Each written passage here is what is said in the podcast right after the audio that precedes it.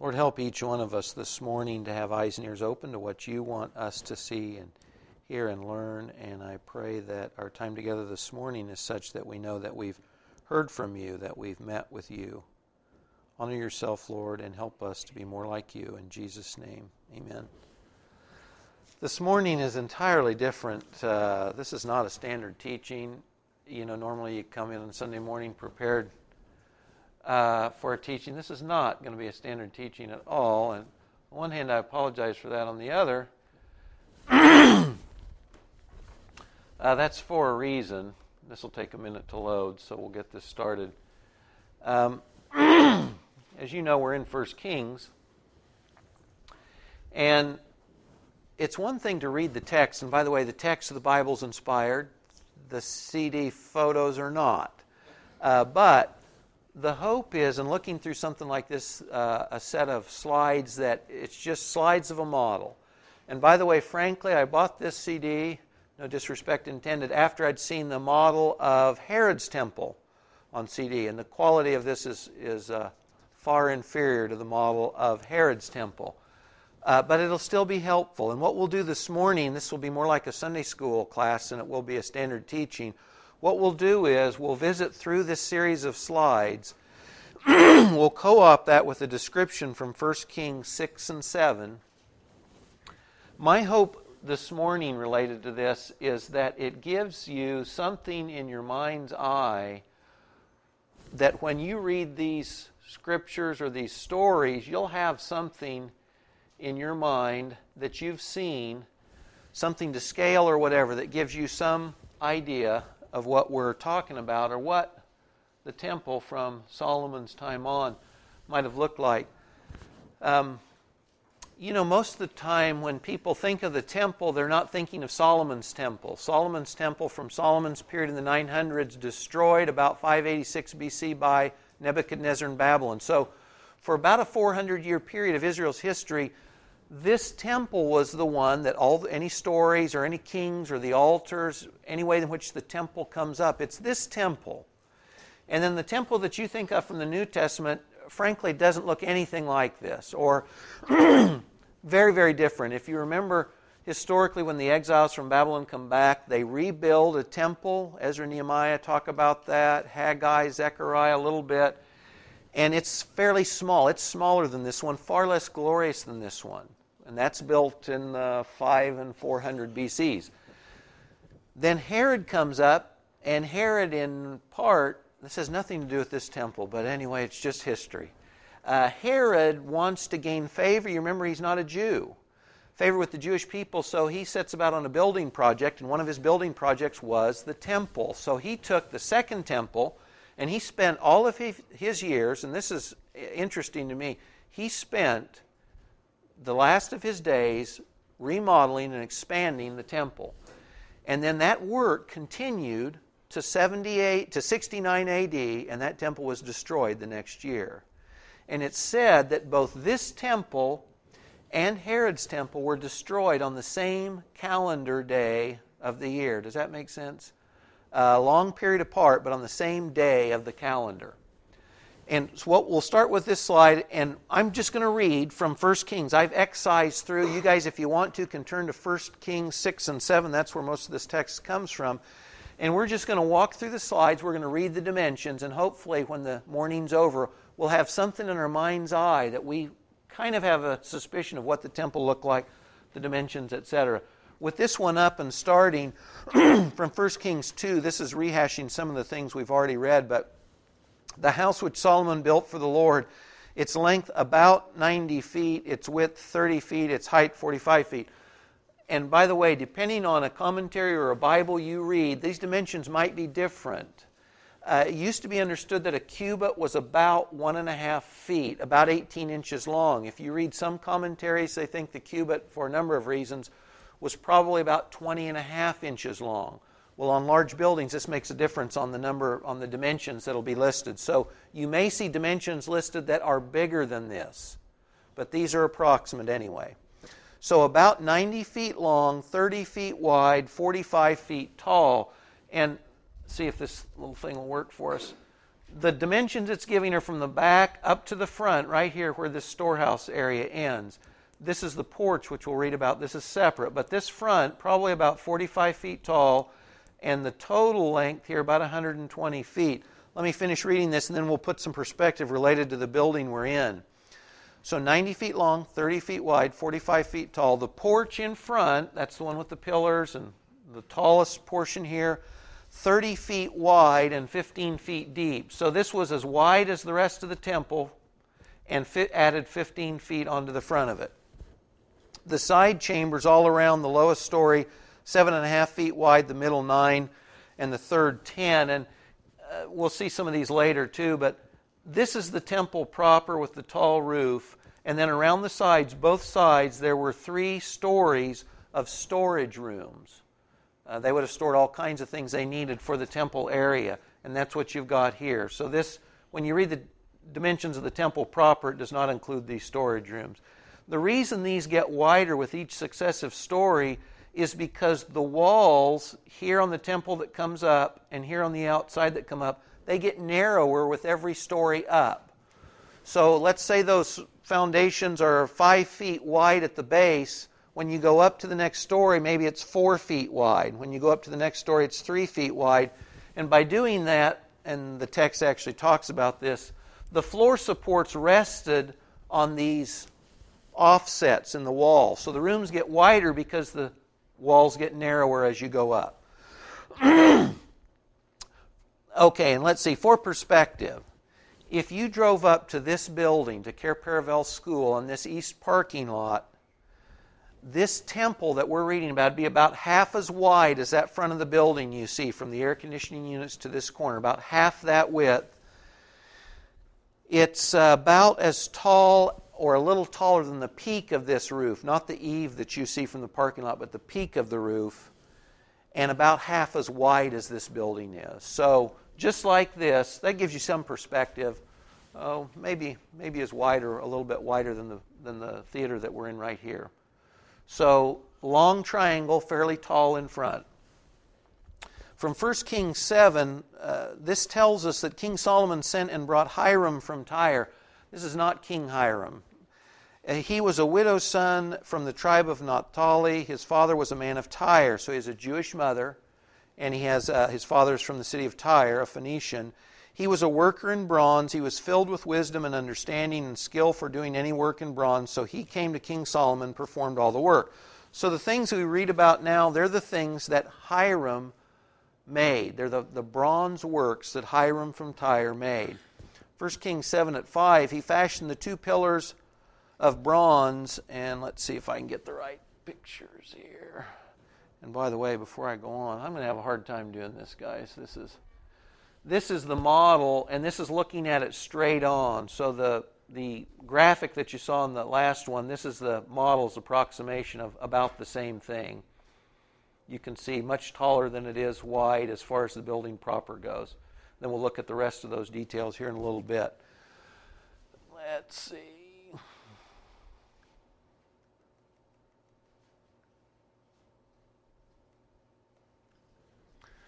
So the two pillars that you'll read about in 1 Kings 7, he fashioned two pillars of bronze. 27 feet was the height of one pillar, both of them actually. The line 18 feet measured the circumference. He made two capitals of molten bronze to set on top of the pillars, the height of one seven and a half feet. There were networks of twisted threads of chainwork for the capitals, which were on top of the pillars, seven for the one capital and seven for the other. He made the pillars two rows around on the one network to cover the capitals which were on top of the pomegranates. And so he did for the other capital. The capitals were of a lily design, pomegranates 200 in rows around both capitals. Thus he set up the pillars at the porch of the nave. The nave is just the central portion of the temple. Uh, the right he named Yachin or Jachin, that is, he will establish, and he set up the left pillar and named it Boaz in strength. So he will establish in strength. So for the priest, if you were going into the temple, this is what you'd walk between these two very tall pillars. And 27 feet tall, uh, we're probably about that height in this room here. So these were big. You know, when you look at the uh, pyramids, you think, gosh, how they do that. Well, the elements of this temple would have been like that too. We've read about foundation stones earlier and how big they were. But the size of the brass objects that were fashioned here were immense. And you're talking about people with mules and oxen to do their work. And all of this had to be poured. Um, by the way, it mentions at the end of this passage in 1 Kings that this was all done near the Jordan River, and they know archaeologically they've dug up areas that were used for bronze casting areas in the past. They don't necessarily know that they tie to this temple building, um, but this was a huge this was a huge thing to pour and to set up things this big. So you've got the pillar proper, and then you've got this two-tiered capital, pomegranates, chains, and this lily design. Each one of those is named. Okay, 27. Let's see. This is another look from the model. Are we? I don't know if we're very well focused. You guys see that okay? And the same here from a little different perspective. And again, the doors, we won't actually be talking about the doors. We read about these last time, but if you remember, the doors were of olive wood, and I think of, uh, I can't remember the other wood's name anyway, with carvings and decorations, and then covered with gold. Okay. Okay, the sea and the stand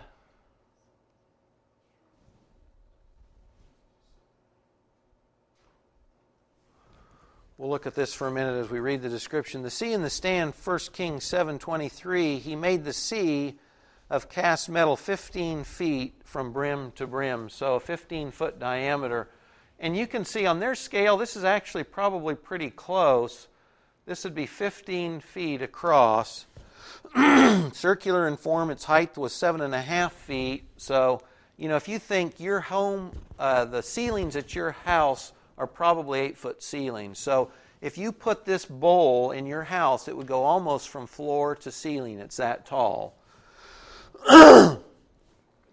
its circumference was 45 feet. Under its brim, gourds went around encircling it, uh, 10 to each foot and a half, completely surrounding the sea. So you can see here, they're showing you that right underneath the brim here.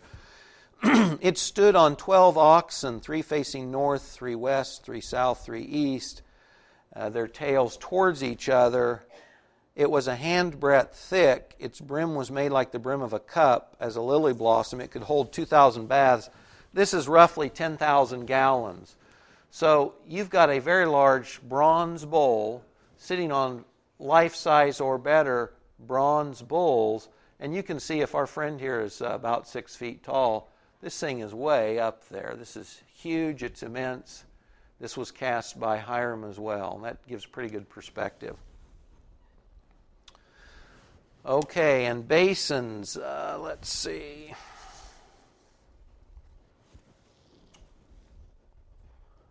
I may entirely lose my place on this. Let's see. These aren't in the order I wanted, and I couldn't manipulate the uh, frames to get them to come out the way I wanted. Uh, you can see in this picture, these are the stands and the basins that we'll read about here for just a second. he made 10 stands of bronze. The length of each stand was six feet, its width was six feet, it was four and a half feet tall. So we're talking here six feet by six feet by four and a half feet, just this part. Uh, on the borders between the frames, lions, oxen, and cherubim, and on the frames, a pedestal above, and beneath the lions and oxen were wreaths of hanging work.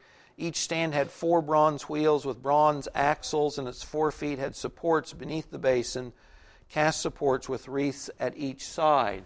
So these are basically just a portable stand. And then on top of them, 1 Kings 7:38, he made 10 basins of bronze. One basin held 40 baths. This is about 200 gallons in each one of these bowls on top of each stand. Then he set the stands five on the right side of the house and five on the left side of the house, and he set the sea on the right side of the house eastward toward the south. This may actually be backwards on this uh,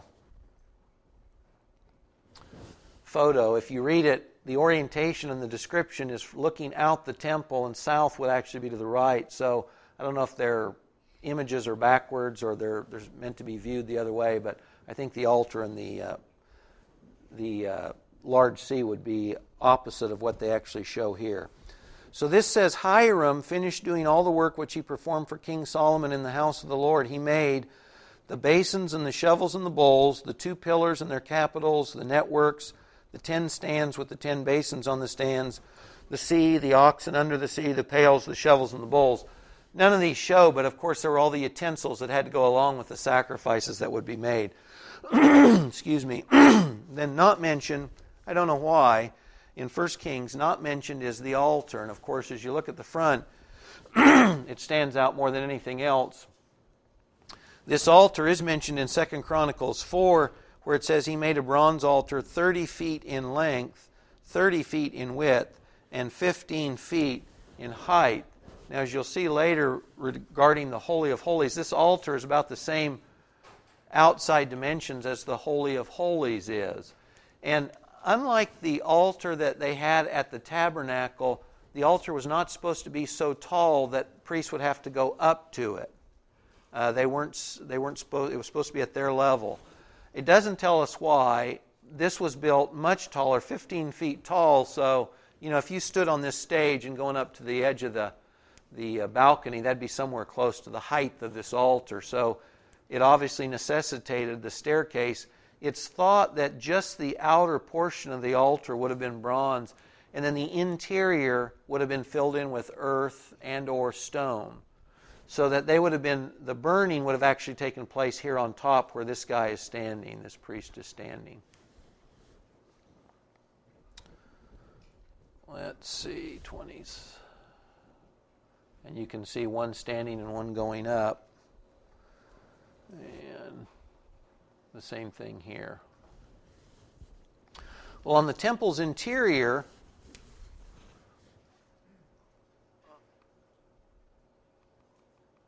by the way, let's see, that first one was 15, wasn't it? Let's go back to that for just a second. In this depiction, you can see that, and we'll see some more of these pictures in a minute. We've got gold floor here. This is meant to be stone that comes up to the doors that separated the Holy of Holies from the holy place, and then stone here. Excuse me. When it gives the dimension of the Holy of Holies, it's not as tall as the rest of the building. It's 30 by 30 by 30. So it's a perfect square. By the way, when you read the dimensions in the New Jerusalem, it's 1500 by 1500 by 1500. It's a perfect cube as well. For whatever reason, the description of God's special dwelling is a perfect cube. To accommodate the difference in the height of the Holy of Holies, Leen Ritmeyer, who is the gentleman that this information is from, he thinks that this was a rock scarp that was left in place and it came up part of that dif- the distance that was the difference between 30 feet and 45 feet, and that the other was the drop in the roof. It's thought today, this has nothing to do with anything almost, but where they show the Holy of Holies here, if you go to Jerusalem today, Leen Ritmeyer and some others think that when you look at the rock in the Dome of the Rock, the Muslim mosque that sits there today, there is a little flat area in the middle of that rock, and he believes that that is exactly where the Ark of the Covenant sat. That they flatten out that portion of the rock so that it would be a flat place to set the ark. so, in this, when you look at these pictures, and you'll see some others here in a minute, he understands, and this model is based on this area not having a golden floor like everything else did, but rock only and if you went to the Dome of the Rock today, if you look at the flat part, he understands that's where the Holy of Holies sat. By the way, there are Orthodox Jewish groups today who are planning for the rebuilding of a new temple on this site. Many of them will not even walk on the Temple Mount because they're afraid that they would uh, desecrate the holy place of God, that they're not a Levitical priest, and so they shouldn't be walking up there. okay. Where are we at? We're in the Holy of Holies, 35. Okay. This is their depiction. This would be looking down from the ceiling, sort of. And here, let me just read this. Uh, the inner sanctuary made two cherubim of olive wood. Each was 15 feet high. So from the floor to here, their head or so would be 15 feet. But also, it tells us that their wings were 15 feet also. So if you came into the Holy of Holies, and you and I wouldn't be able to do that if we were there, those, those statues would stand about again from the stage to the top of the, the um, rail here in the balcony. And then you can see a little better in this one that their wings would span, since this space is only 30 feet across, wingtip to this wingtip would go from one edge of the Holy of Holies towards the other. And then underneath in the center would have been the Ark of the Covenant that you can see here. And this would be the rock scarp going down towards the holy place. This is just an artist's rendering, obviously, of the Ark of the Covenant. This text doesn't really get into this. This would have been kept, the Ark of the Covenant would have been the one that was made during Moses' time. Apparently, nothing else in here would have been original to the tabernacle. And it never tells us what happened to those issues or to the other items the original altar of incense, the original table of showbread, um, some of the other utensils a big question today for many people is where's the ark? Some people think they won't um, build a new temple without an ark. I, I'm not sure that's the case. Some are convinced it's underneath the Temple Mount today. There's at least one Jewish rabbi who, who spoke and said that he saw the Ark of the Covenant underneath the Temple Mount. As you guys probably know, the Temple Mount today is under uh, Muslim control. When the Jews conquered uh, Jerusalem in 67, they took over the Temple Mount again, and I'm not sure what all the motivation was from the folks that were involved in this, but they gave back to the Muslims control of the Temple Mount, even though Israel controls the area around it. Uh, most of the Jews who settled Jerusalem, you may know, or Israel after World War II, were atheists. They were not Orthodox or even Reformed Jews. This may have been a way for them to leave a hot potato alone by saying we don't control the Temple Mount, you can't take that mosque down and start another war. Hard to say. So, the Ark of the Covenant, and this would be, Solomon, this we'll talk about this a little later, we'll see in chapter 8. But these would be two more cherubim that sat on the mercy seat. They would be looking down, and then their wings would be covering this area. This is just a chest. If you guys. Uh, if you had a chest, a moving chest, that's about the size of the ark. And it had golden poles that were used to carry it. This would have been just an empty box apart from what they put in it. In Moses' day, it had manna, it had Aaron's rod, a, an almond rod, it had the Ten Commandments. In Moses' day, it'll say in a later text, I believe that, uh, gosh, I forget now, there's no Aaron's rod, there's no manna. It might just be the tablets, I think, during Solomon's period when God came in his glory in his cloud, he hovered, or his presence was seen, his visible glory was seen around or above this mercy seat. Okay, and I'm on 40. You can see what I mean about. I'm glad that we have visuals, but these are not the greatest models in the world. And this again. So without the room, wingtip to wingtip, they would have occupied all the space of the Holy of Holies. Um, 1 Kings 7:48 Solomon made all the furniture which was in the house of the Lord and let's go to 43 and it doesn't say much. In fact dimensions are not even given for these but this would be the altar of incense and you'll see these pictures in a minute but this would have sat right in front of the doors that went into the Holy of Holies. And this would have been the place where the priests would have come in routinely, daily, to put incense on the altar. In fact, if you think of the new uh, Zechariah in Luke's Gospel, the Christmas story about the birth of John the Baptist, Zechariah was probably going in to either put the incense on or the showbread or whatever. That would have been the daily things that would have, would have been done this would have sat right in front of the doors. And this is another big difference between the two temples. This temple had no veil. We'll close with a text out of Hebrews. You know, most of us think about the veil of the temple was torn, and that's the image in our mind. This, this temple had no veil, it had doors. And so the doors would have routinely, we assume, been closed. It talks about God dwelling in the darkness of the Holy of Holies. This would have been right in front of those doors, and the priests would have had incense on this daily. They would have been coming to this. And after that, the, uh, the golden altar, that's for incense, the golden table on which was the bread of the presence or the showbread, and we've got two of these. If you remember, back in David's day, when he and his men fled from Saul and he went to the priest, to Ahimelech, he asked him for food, and he said, We don't have any food that you can eat. All we've got is the showbread, which was for the priest. The priest would have eaten this after it had sat in front of the Holy of Holies, and that was the bread David ate in that emergency. And then utensils, oh, actually, lampstands, one more. Let me get one more. This would have also been a little different, and we'll see on uh, the holy place, these will be in place. But there were 10 of these, just like there were 10 basins for that water outside the temple, there were 10 of these lampstands that lined the holy place. So if you were a priest and walked into the holy place, it would have been lit, and there were also windows in that area. But it's assumed once you went into the Holy of Holies, there was no light. There were no windows, there were no candles. It would only have been the, the appearance of the cloud of glory of God that would have been the only light in that area. Okay. And actually, I've got some I'm missing something, guys. Let's see. We didn't see the slides of the holy place, did we? Well, bear with me because I'm going to run through these until we find them.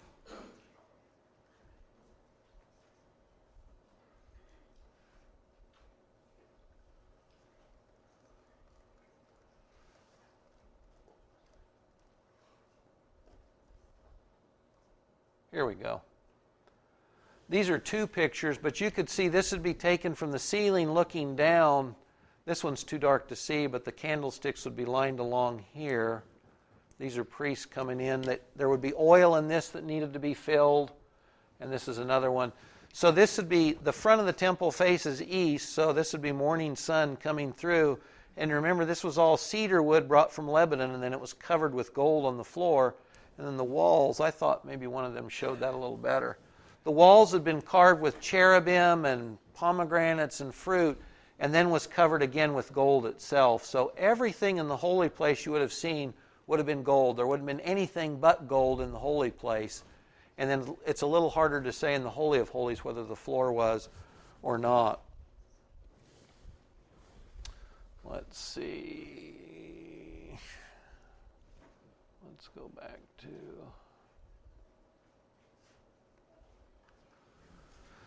with that as a backdrop, um, when you look at these models, uh, this, the model is here just to show us what the building looks like and the dimensions. It gives you some idea of what the scale is, what it might have looked like. That's, that's helpful.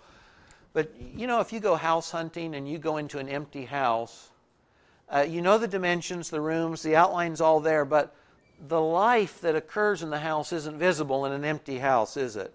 And when you see this, um, this is kind of the empty house, and I don't mean about the Holy of Holies that God's not there, but this never looked like this once, once it, those doors opened. Are you with me?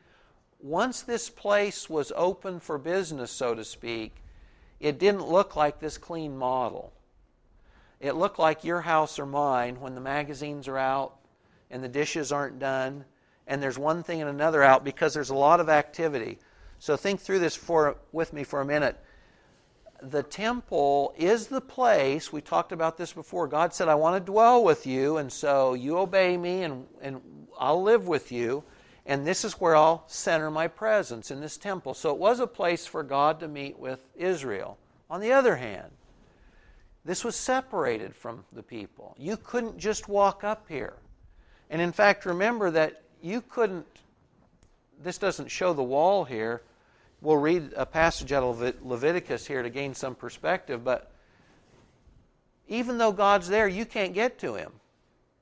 He's in the Holy of Holies, and you're locked. The Holy of Holies is back there, then the holy place, then the priest's court, and then the wall, and then maybe you.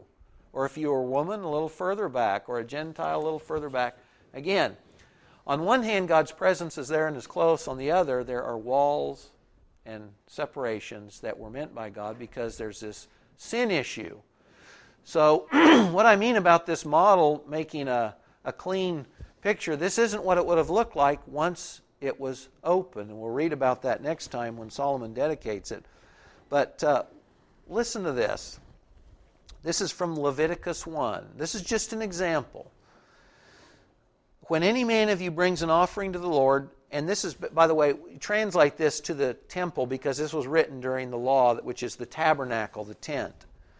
If you bring an offering of your animals from the herd of the flock, if his offering is a burnt offering from the herd, he'll offer it a male without defect.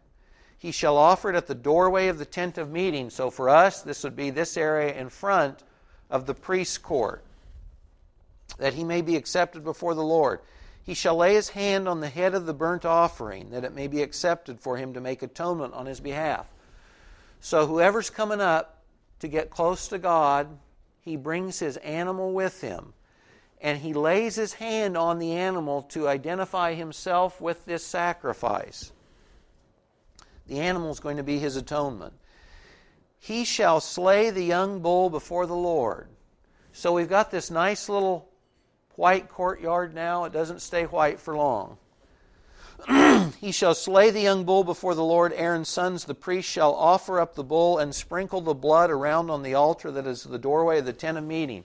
This big brass altar, guess what it starts looking like? It's covered with blood. Blood is splattered on it every time an offering is made. He shall then skin the burnt offering and cut it into pieces. Uh, this is not meant to be gross, but if you go to any grocery store and see a butcher at work, this is what was happening in this area. They're cutting up the animal. the sons of Aaron the priest shall put fire on the altar and arrange the wood on the fire. So they've got their altar here, the fire's being placed on it. Aaron's sons, the priest, shall arrange the pieces, the head and the fat over the wood which is on the fire that is on the altar. Its entrails, however, its legs, he shall wash with water the priest shall offer up in smoke all of it on the altar for a burnt offering, an offering by fire, a soothing aroma to the Lord. This is one offering, guys, and this is the picture. Once this is started, once the temple is open, then there are people bringing their offerings. They are being slain here. Their blood is being drained to some degree in a basin. That basin is carried over here, and the blood is splattered on the outside of this altar. You wonder why we need water here? All this water? It's because every animal that's offered has to be clean before it's burned on the altar. And all the utensils have to be cleaned and kept clean between the, the sacrifices. So, if you were going up to this temple, you know what you'd have seen? You'd have seen smoke and fire coming up from this altar every day, all day. You know, when God gives the law on Sinai, how does He come down? In smoke and fire. And the people are terrified. So, anyone coming up to meet God, they knew that God's there, but I can't really get very close to Him. And to get as close as I can, I've got to bring a substitute, an offering that will be my atonement, and that substitute's blood is going to be spilled, and it's going to be cut up, and it's going to be washed off and its carcass is going to be put on this tall altar and it's going to be burned up. So you can imagine if you lived in Jerusalem, when you looked to the temple, you saw smoke and fire all the time. And when you came up to this area, the sheep may not may have been quiet, you know, Isaiah 53, but the cattle were mooing, I guarantee, and the doves were flapping their wings and this was a place of fire and smoke and blood so, on one hand, it's this place where God comes near, but on the other hand, it's this reminder that although He's there, I can't quite get close to Him, and I need something to cover my sins to get as close as I can. So, a Jew in Solomon's day, and for 400 years afterwards, this temple was a great blessing because it was God's dwelling with them on one hand, but it was a constant reminder of their sin and the separation that their sin had brought to them. Let me close with this uh, passage out of Hebrews 10.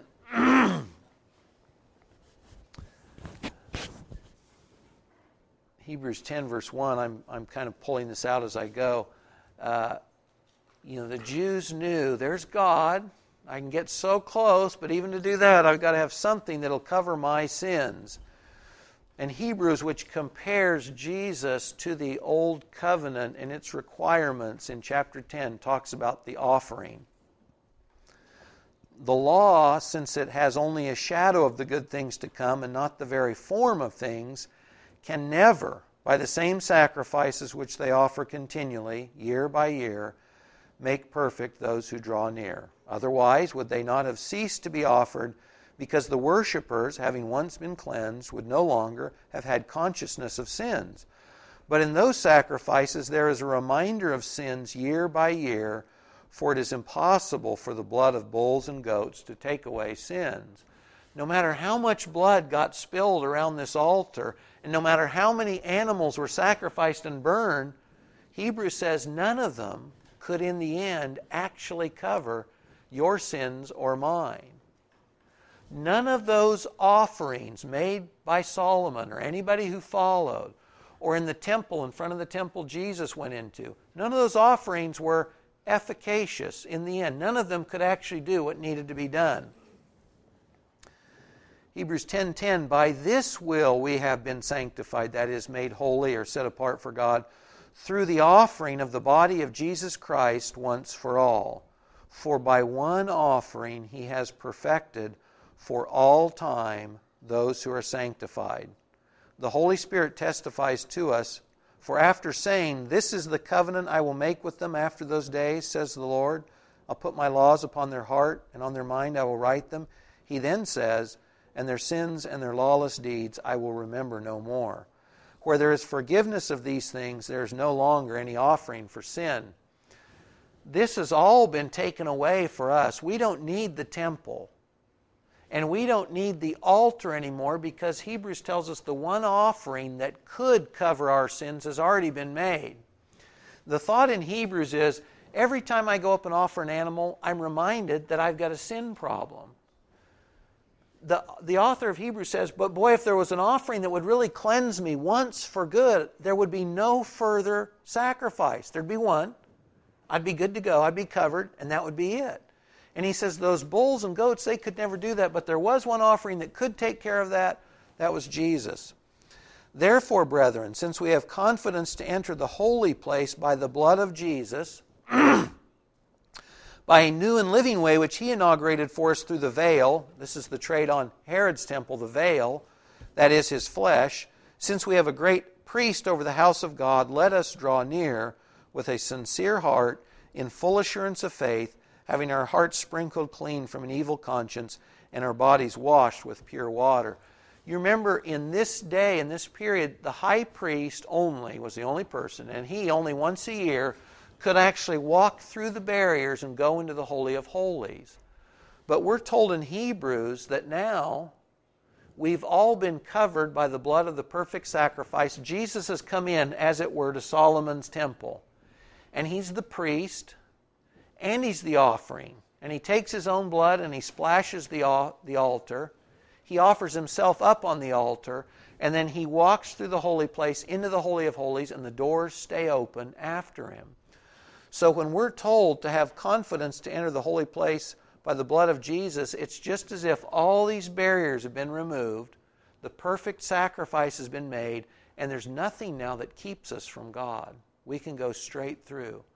So, as grand and glorious as Solomon's temple was, every Christian has it better than Solomon did. This is also why Jesus says of John the Baptist that the smallest, most insignificant person in the kingdom of heaven is greater than John the Baptist because every Christian post resurrection has direct access to the Father. John the Baptist would have had to have gone, he was, by the way, he was of the priestly line, but he couldn't have just gone into the Holy of Holies. The least Christian, the most carnal Christian that has lived post resurrection has a greater privilege than John the Baptist, whom Jesus called the greatest of all the Old Testament saints. So, two things. Hopefully, the slides give you an image when you're reading any of the stories about the temple or the temple up to the destruction, the deportation under Nebuchadnezzar. This is something of what it looked like. If you go online and type in Solomon's Temple under uh, images, you can find all kinds of uh, other pictures. Uh, some are quite amazing. And, uh, but this gives you some idea, some picture, some image of any of the stories you read about the altar, the offerings, the temple. This gives you some image of what they might have looked like. But then on the other hand, we'll remember that as glorious as this was, for us, we've got something better. The perfect offering has been sacrificed. We don't need to worry about altars and holy places and restrictions. We've got something better.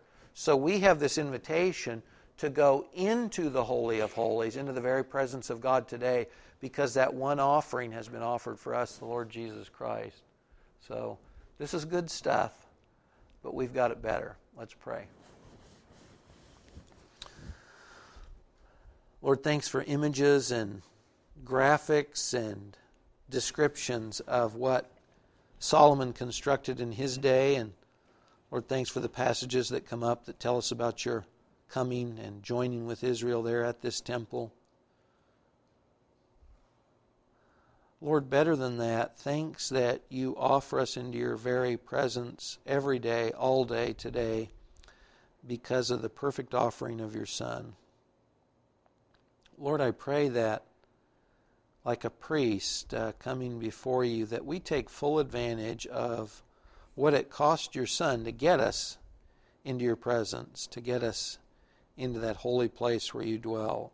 Uh, Lord, help us to, in that sense, be like those priests who are before you constantly. David said he'd rather spend a day in your courts than a thousand elsewhere. Lord, might we have that heart that since the way has been cleared, since we can come directly into your presence, help us to routinely do that, to make it our practice, to come before the throne of grace, Lord, to come into the holy place, to join you in your word and in prayer. Father, I pray that as surely as your glory was manifest in the holy place by that cloud of glory, I pray that your Spirit is reproducing your life and your glory in us and that you're pleased as you see your Son, the Lord Jesus, reproduced in us from glory to glory. Lord, thanks that you've given us better than Solomon had, that we are your temple, indwelled by the living God. Help us to offer up, Lord, to you those spiritual sacrifices that are acceptable, the fruit of our lips, Lord, giving glory to your name. In Jesus' name, amen.